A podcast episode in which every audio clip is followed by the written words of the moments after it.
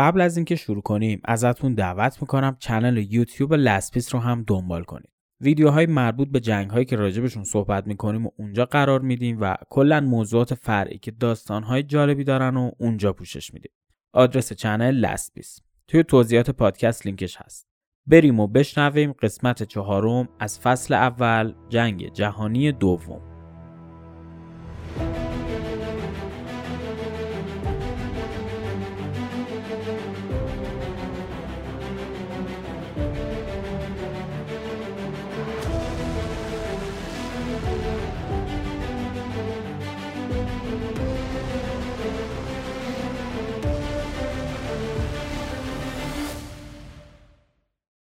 توی قسمت قبل نحوه تصرف کشورهای اسکاندیناوی و فرانسه رو بررسی کردیم. گفتیم فرانسوی ها 6 ماه توی استحکامات ماژین و سنگر گرفته بودن و هیتلر بهشون رو دست زد و با فتح دانمارک، نروژ، هلند، لوکزامبورگ و وارد شدن به خاک بلژیک تونست به پاشن آشیل فرانسوی ها دست پیدا کنه و از همون نقطه وارد فرانسه بشه. همچنین اینو هم گفتیم که در خلال این جنگ ارتش نازی تونسته بود نیروهای متفقین رو توی یه محدوده خیلی کوچیک یعنی بندر دانکرک محاصره کنه. ولی خب هیتلر طی یه اقدام عجیب فرمان توقف 48 ساعته رو صادر می‌کنه. دلیلش چی بوده؟ هیتلر قصد داشته توی اون 48 ساعت ببینه می‌تونه با چرچیل به توافق و صلح برسه یا نه. در واقع می‌خواسته با بریتانیا متحد بشه تا با هم شوروی رو مورد تهاجم قرار بدن. یه نکته رو من اینجا بگم. توی قسمت قبلی اشاره نکردیم بهش. زمانی که هیتلر می‌خواست جنگ رو شروع کنه یعنی زمان حمله به لهستان سال 1939 میاد و با شوروی به یه توافق می‌رسه. اونم این که در صورت فتح لهستان مناطق شمالی و نزدیک به رومانی به شوروی سپرده بشن و بقیه لهستان به آلمان. چرا هیتلر این کارو می‌کنه؟ چون احتمال می‌داده در صورت درگیر شدن توی اروپا پای شوروی به جنگ باز شه و متحد کشورهای اروپایی بشه. اتفاقی که توی جنگ اول جهانی افتاده بود. شوروی هم خب اون موقع حکم لولو خورخوره اروپا رو داشت و اروپایی نسبت به شوروی ذاتا بدبین بودن. کاری که شوروی می‌کنه اینه. قبل از اینکه حمله به لهستان شروع بشه با نخست وزیرای فرانسه و انگلیس مذاکره می‌کنه و درخواست ایجاد یه اتحاد رو میده. ولی خب همونطور که گفتیم اروپاییان نسبت به شوروی خیلی بدبین بودن. اتحادشون شکل نمی‌گیره. حالا چه اتفاقی میفته دو تا دشمن یعنی آلمان و شوروی به این نتیجه می‌رسن که اگه با هم صلح کنن نتیجه بهتره. جفتشون یه منطقه جدید به مرزشون اضافه میشه و حداقل از سمت اون یکی خیالشون راحته. هیتلر می‌دونسته که بالاخره دیر یا زود باید بره سر وقت شوروی و اینو هم می‌دونسته که فتح شوروی کار آسونی نیست. هم وضعتش خیلی زیاد بوده هم که خیلی سرباز داشته و ارتشش قوی بوده. هیتلر توی اون 48 ساعتی که فرمان توقف حمله به دانکرک رو میده می‌خواسته با چرچیل زد و بندی کنه که با همدیگه حمله کنن به شوروی. ولی خب چرچیل قبول نمی‌کنه و همونطور که گفتیم در عرض دو روز چیزی نزدیک به 340 هزار سرباز رو از اون بندر تخلیه می‌کنه. نحوه تخلیهش هم جالب بوده. بندر دانکرک بندر کم عمق بوده. ناوهای بریتانیایی نمی‌تونستن بیان تو بندر. اگه میومدن گیر می‌کردن توشن یکی از فرماندههای ارتش بریتانیا دریا سالار رمزی که از چهرهای باهوش نظامی بریتانیا محسوب می‌شده. یه طرح جالبی ارائه میده. 933 کشتی و قایق تجاری، ماهیگیری و تفریحی بسیج میشن و از جنوب انگلیس به سمت بندر دانکرک مسیر 21 مایلی رو طی می‌کنن و سربازا رو سوار می‌کنن. تا این تخلیه اتفاق مهمی که میفته این بوده که سربازای متفقین اسلحه و تجهیزات نظامیشون رو تو بندر ول می‌کنن و فقط جونشون رو نجات میدن. این باقی گذاشتن تجهیزات و تسلیحات در آینده نه چندان دور کار دستشون میده. به هر طریقی که بود 340 سرباز انگلیسی و فرانسوی فرار کردن و رفتن به انگلیس. حالا فرانسه و بلژیک کاملا بیدفاع شده بودن و هیتلر هم کنترلشون رو به دست گرفت. پیشوای آلمانا بعد از تصرف بلژیک و فرانسه خیالش از جانب بریتانیا راحت بود. فکر می‌کرد بریتانیا بدون خونریزی تسلیم میشه. میشه گفت این ذهنیت رو از دیدارهای قبلی که با نخست وزیر سابق انگلیس یعنی چمبرلین داشت پیدا کرده بود. یادمونه دیگه چمبرلین زمان حمله آلمان به چکسلواکی میره پیش هیتلر رو جوری میترسه از هیتلر که کشور چک متحدشون بوده رو دو دسته تقدیم می‌کنه به هیتلر. تفاوت انگلیس فعلی یعنی انگلیس 1940 با نسخه قدیمیش که مربوط به دو سه سال قبله این بوده که دیگه چمبرلین نخست وزیر نبوده. بعد از حمله آلمان به هلند و لوکزامبورگ وینستون چرچیل نخست وزیر انگلیس میشه. چرچیل هم سیاستمدار بسیار قوی و شخصیت سرسختی داشته. کاملا خلاف اون چیزی که هیتلر تصور می‌کرده. این میشه که برنامه ها و فانتزی هیتلر برای تسلیم شدن بریتانیا دود میشه میره هوا. هیتلر سفیراشو می‌رسه به انگلیس تا پیغامو به چرچیل برسونن. چرچیل چه جوابی میده؟ بریتانیا تسلیم نمیشه بلکه مقابل شما میجنگه. چرچیل بعد از اینکه به قدرت می‌رسه خیلی چیزا رو تو انگلیس عوض می‌کنه. در واقع بهشون نشون میده که می‌تونن در برابر آلمان مقاومت کنن و جلوی رایش رو بگیرن. سخنرانی که بعد از فتح فرانسه برای مردم انگلیس می‌کنه به خوبی نشون میده این دیدگاه رو. میگه که اگه ما موفق باشیم جلوی هیتلر رو بگیریم اروپا آزاد میمونه. ولی اگه شکست بخوریم سراسر جهان در ورطه ظلمت فرو خواهد رفت. هیتلر خیالش از بابت بریتانیا راحت بود. اینطور فکر می‌کرده که دیر یا زود بریتانیا تسلیم میشه و به همین خاطرم خیلی خودش رو برای برنامه ریزی حمله و استراتژی آماده کردن اذیت نمی‌کنه. تا این مدتی به خاطر فتح کردن دشمن بزرگشون یعنی فرانسه جشن می‌گیره و خیلی به چرچیل و انگلیس اهمیت نمیده. ولی خب ببینیم تو همین دوران توی انگلستان چه اتفاقاتی داره میفته انگلیسی ها قصد داشتن در برابر هیتلر مقاومت کنند و این تصمیم تحت تاثیر رهبری و کاریزمای وینستون چرچیل گرفته شده بود. ارتش این کشور که توی جنگ های قبلی آسیب زیادی دیده بود کوچیک شده بود و مردم کشور به منظور کمک به ارتش گارد میهنی تشکیل داده بودن و چیز نزدیک به یه میلیون نفرم شده بودن ولی خب خیلی ضعیف بودن و هیچ پیش زمینه و آموزش نظامی هم ندیده بودن از اون گذشته تسلیحاتی هم نداشتن و مجبور بودن با دست جارو و چوب تمرین کنن به جا تفنگ. گفتیم دیگه موقع تخلیه دانکرک تمام سلاحها و تجهیزاتشون رو جا می‌ذارن و فرار می‌کنن. حالا این تجهیزات چیا بودن؟ 2400 اسلحه توپخونه 65000 نفر بر 68000 تن مهمات و 445 تانک. تقریبا میشه گفت هرچی داشتن و نداشتن و جا گذاشتن برای آلمانیا خودشون دست خالی برگشتن الان تنها چیزی که انگلستان و مردمش داشتن امید، تعصب و انگیزه برای ایستادگی در برابر دشمن بود. گفتیم که خیلی از این انگیزه هم به خاطر شخصیت و رهبری چرچیل بوده. وینستون چرچیل دائما در کنار مردم حضور داشته و همه جا دیده می شده. جالبه که پادشاه اون دوران انگلستان یعنی جورج ششم اونم خودش رو در کنار مردم می‌دیده. کنار مردم تمرینات تیراندازی و نظامی می‌کرد و خیلی هم افتخار می‌کرد به اینکه بریتانیا قرار به تنهایی در برابر هیتلر مقاومت کنه. با تمام توان و انرژیشون داشتن تلاش می‌کردن تا جلوی هیتلر رو بگیرن. تمام کشور رنگ و بوی جنگ گرفته بود و از کودک تا سال خورده همه انگیزه دفاع داشتن. ساحل های تفریح رو سیم خاردار کشیده بودن. توی جاده ها موانع ضد تانک درست کرده بودن. داخل جنگل و پناهگاه ساخته بودن. توی شهرهای مرزی سنگرهای خیابونی درست کرده بودن و میشه گفت که زندگی برای انگلیسی ها تو اون دوران کاملا تغییر کرده بود. علاوه بر اینا مردم خیلی پرتلاشتر از قبل تو کارخونه ها و صنایع اسلحه سازی مشغول بودن. تو یکی از ماهای همون دوران تولید هواپیماهای نظامی دو برابر شده بود. این شد وضعیت درون انگلستان طی ماهای منتهی به شروع جنگ.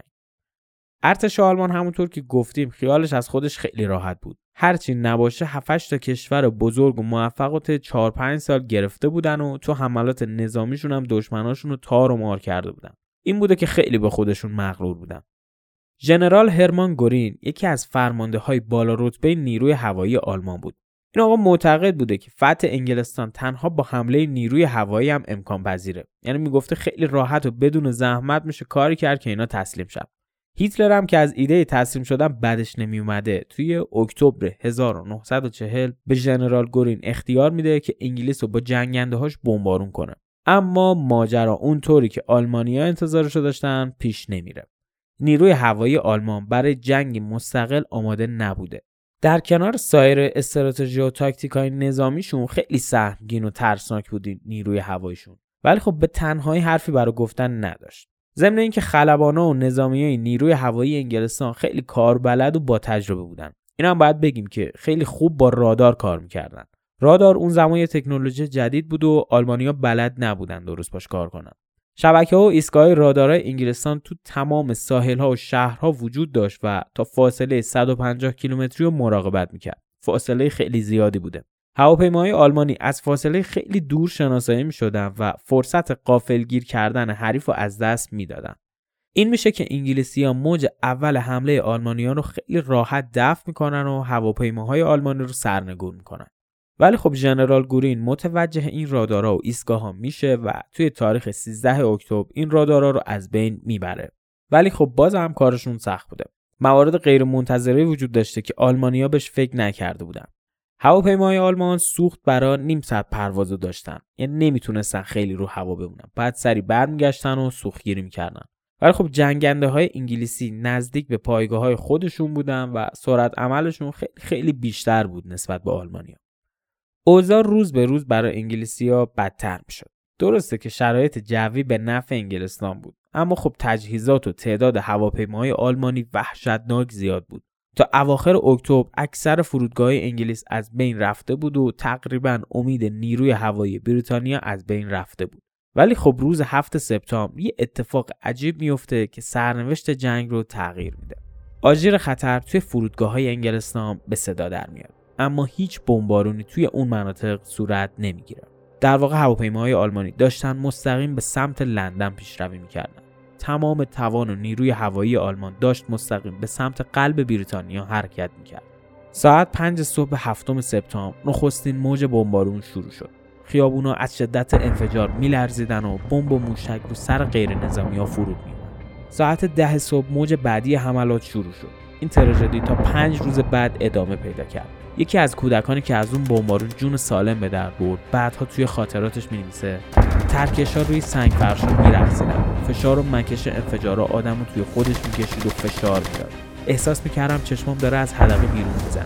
مکش اونقدری شدید بود که پیراهنمو پاره می‌کرد و نمی‌تونستم نفس بکشم. تمام خیابونا تکون می‌خورد و بالا پایین می‌شد. این وضعیت پنج روز ادامه پیدا کرد. بمبارون لندن و غیر نظامی ها به خاطر وحشت و ترس گورین از نیروی هوایی بریتانیا اتفاق افتاد. نمی‌خواست بیش از این توی نبرد هوایی هواپیما از دست بده و به همین خاطر سراغ گزینه های دیگه میره. اما خب این یکی از بزرگترین اشتباهاتش بوده. تا هفته قبل تقریبا تمام line ها و باند های فرودگاه انگلستان از بین رفته بود و هواپیما نمی‌تونستن روی باند حرکت کنن. اگه گورینگ استراتژیش رو تغییر نمی‌داد همون روزا نیروی هوایی انگلستان رو از صحنه نبرد خارج می‌کرد. ولی خب با چشم دوختن به لندن فرصتی رو به انگلیسی ها میده تا باندهای فرودگاه رو تعمیر کنن و بدین ترتیب نیروی هوایی سلطنتی انگلستان یه بار دیگه به صحنه جنگ برمیگرده و جنگنده های آلمانی رو هم نابود می‌کنه. حالا آلمان فهمیده بود که کارشون سختتر از چیزی که فکرشو می‌کردن. طی هفتاد شب لندن رو بیوقفه بمبارون می‌کنن و لندن رو به یه ویرانه تبدیل می‌کنن. 29 دسامبر 1940 لندن توی آتیش میسوخت. آتیشی که از کیلومترها دورتر مشخص بود. این بمبارون غیر نظامی ها باعث میشه که ایالات متحده به جنگ نزدیکتر بشه. تا قبل از اون آمریکا بیطرف بود. ولی بعد از این اقدام هیتلر کمک های مالی آمریکا به بریتانیا شروع میشه. تو همین بحبوحه جنگ آلمان و بریتانیا هیتلر یه بار دیگه یه تصمیم غیرمنتظره می‌گیره چشمای هیتلر به شوروی دوخته شده بود و قصد داشت با از میون برداشتن شوروی خودش رو به بزرگترین حیولای تاریخ تبدیل کنه. شوروی منبع بسیار بزرگی از سوخت و منابع بود و علاوه بر این یکی از تهدیدهای بزرگ آلمان هم محسوب می‌شد. ژنرالای آلمانی با این تصمیم هیتلر موافق نبودن و بهش توصیه می‌کردن که تمرکز نظامی رو روی یه نقطه بذاره. ولی خب هیتلر گوشش به این حرفا بدهکار نبود. تصرف و اشغال شوروی هیتلر رو به قدرتمندترین رهبر دنیا تبدیل می‌کرد و این همون چیزی بود که هیتلر قلبا به دنبالش بود. تصمیم از قبل گرفته شده بود و هیتلر به ارتشش اعلام می‌کنه که توی اواخر همون ماه دسامبر می‌خواد حمله به شوروی رو شروع کنه. ولی خب ژنرالای آلمانی هیتلر رو موقتا از این تصمیم منصرف می‌کنن. در واقع به هیتلر هشدار میدن که سرمایه زمستون شوروی چقدر سهمگین و خطرناکه و پیشوا هم موافقت می‌کنه که حمله رو چند ماه به تعویق بندازه. اینجا یه گریزی بزنیم از آلمان بگذریم و ببینیم بقیه کشورها دارن چیکار می‌کنن. اگه یادتون باشه گفتیم زمان فتح فرانسه پای یه بازیگر جدید یعنی ایتالیا هم به جنگ باز میشه. اواخر سال 1940 یعنی توی ماه سپتامبر یه پیمان سه جانبه بین امپراتوری ژاپن، آلمان و ایتالیا برقرار میشه که اگه کشوری به غیر از شوروی به این کشورها حمله کرد بقیه موظفن ازش دفاع کنن. بدین ترتیب این سه تا کشور میشن نیروهای محور یا متحدین. متحدای آلمان یعنی ژاپن و ایتالیا می‌دونستن که خیلی از کشورهای دورور بدون صحاب شده. چند تای کشور آفریقایی و یه محدوده توی خاورمیانه دست فرانسه و بریتانیا بوده اون دوران و خب فرانسه که فاتحش خونده شده بود و بریتانیا هم زیر فشار رایش بود. این میشه که ایتالیا و ژاپن به فکر کشور گشایی میفتن توی ژوئن 1940 ایتالیا حمله به جزیره مالت رو شروع می‌کنه. جزیره مالت یکی از جزایر تحت استعمار بریتانیا بوده و موقعیت جغرافیایی بسیار مهمی داشته و نزاع خیلی شدیدی هم سر تصاحبش صورت می‌گیره. اهمیتش به این خاطر بوده که اگه دست بریتانیا میمون می‌تونست کنترل دریای مدیترانه رو دست بگیره و کشتیرانی و رفت و آمد ناوهای ایتالیایی و آلمان رو مختل کنه. بعد از محاصره مالت نیروهای ایتالیا به سمت سومالی حرکت می‌کنن و اونو از چنگ انگلیس در میارن. یکی دیگه از مستعمره های انگلستان به دست متحدین میفته و بریتانیا کوچیکتر و ضعیفتر میشه. طی ماهای بعدی ژاپن و ایتالیا تهاجمای دیگه هم انجام میدن. اما خب چون کشورهای بزرگی مورد تهاجم قرار نگرفتن و کلا جنگهاشون هم موضوعات جالبی نداره وارد جزئیاتشون نمیشیم. جاهایی که جزئیات بیشتره و داستانهای باحالتری داره رو اونا رو سعی می‌کنیم اونا رو تعریف کنیم. برگردیم به موضع شوروی و آلمان. ببینیم توی یکی دو سال گذشته یعنی از اوایل شروع جنگ جهانی تا تابستون 1941 که آلمان داره به سمت شوروی حرکت می‌کنه چه اتفاقایی داره تو شوروی میفته همونطور که قبلا اشاره کردیم رهبر کمونیست و دیکتاتور شوروی یعنی جوزف استالین قبل از تهاجم آلمان به لهستان با هیتلر به یه توافقایی می‌رسه که بعد از فتح لهستان اونو بین خودشون تقسیم کنن و یه اتحاد شکل بدن. ولی خب هم هیتلر هم استالین و هم تمام رهبرای دنیا می‌دونستن که این اتحاد دووم زیادی نداره و بالاخره یه جایی از هم پاشیده میشه. استالین هم توی این مدت بیکار نمیشینه. شروع می‌کنه به بازسازی و اصلاح ارتش سرخ و تا اواخر سال 1940 یعنی دورانی که هیتلر داره بریتانیا رو می‌زنه ارتش سرخ تقریبا به حد قابل قبولی از بازسازی رسیده. ولی خب هنوز یه چند ماه فرصت لازم داره تا به بزرگترین ارتش دنیا تبدیل بشه. بزرگترین ارتش از نظر تعداد سرباز منظورمه. چند ماهی بریم جلو تا برسیم به جوان 1941 یعنی تابستون. فصل تابستون رسیده و جنگ داره به شوروی نزدیک میشه. اطمینان شوروی ها از حمله قریب الوقوع رایش زمانی کامل میشه که سربازای اوکراینی با یه هواپیمای عجیب روبرو میشن. یه هواپیمای غیر نظامی که داخلش پر افراد نظامی بوده. شگرد آلمانیا این بوده که با هواپیماشون اونقدری توی ارتفاع پرواز کنن که رادارا نتونن ردشون رو بزنن. ولی خب یه بار وقتی موتور یکی از این هواپیماها خراب میشه ورق برمیگرده. هواپیمای آلمانی مجبور میشه ارتفاعش رو کم کنه و اوکراینیا متوجه اون میشن. وقتی های هواپیما رو دستگیر می‌کنن حین بازجویی می‌فهمن که تمام های این هواپیمای مسافربری نظامی هن. علاوه بر این به یه مورد عجیب دیگه هم برمیخورن. نگاتیوهای نیمه سوخته که از ارتفاع از های شوروی گرفته شده بود. برنامه هیتلر طی چند ماه گذشته این بوده عکس برداری و نقشه برداری از شوروی برای طراحی استراتژی.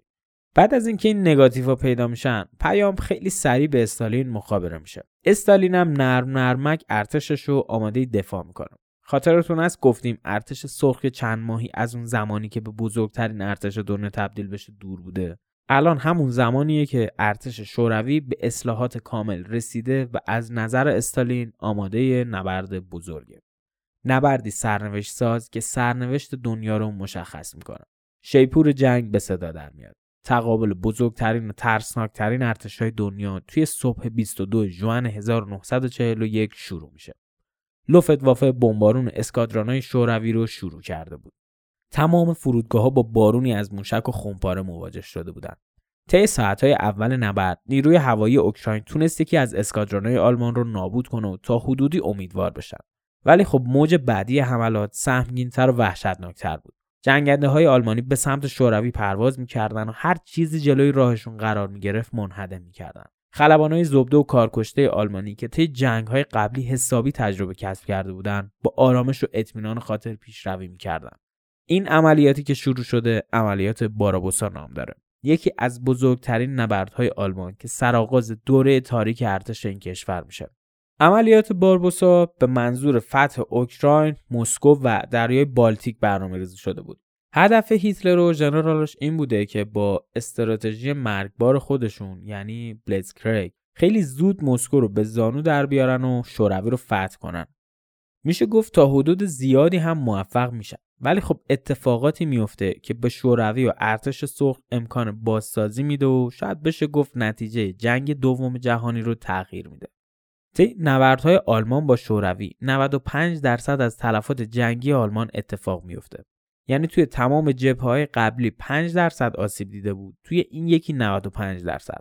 کاملا نابود میشه و اگه خاطرتون باشه توی اپیزود اولم گفتیم که عملیات بارابوسا نقطه ای میشه که ترمز رایش کشیده میشه و ابتکار عمل ازشون می‌گیره. حمله آلمان به شوروی جزئیات زیادی داره.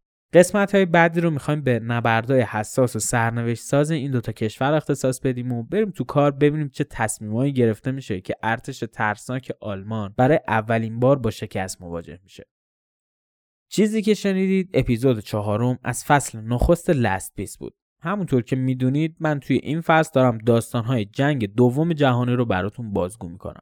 مجدد یادآوری می‌کنم channel یوتیوب لسپیس رو دنبال کنید. البته اگه یوتیوب میایید اگه هم نمیایید به نظرم اشتباه می‌کنید. یوتیوب دریای ویدیوهای خوب و مفید و به نظرم حسابی می‌تونه براتون جالب باشه. یادتون نره ما رو به دوستانتون معرفی کنید. لسپیس توی تمام اپلیکیشن های پادکست اعم از کست باکس، اپل پادکست، گوگل پادکست، شنوتو، ناملیک و همه جا خلاصه پیدا میشه. همین دیگه. روز خوبی داشته باشید. توی قسمت های بعدی میبینمتون. فعلا خدا نگهدار. خدا نگهدار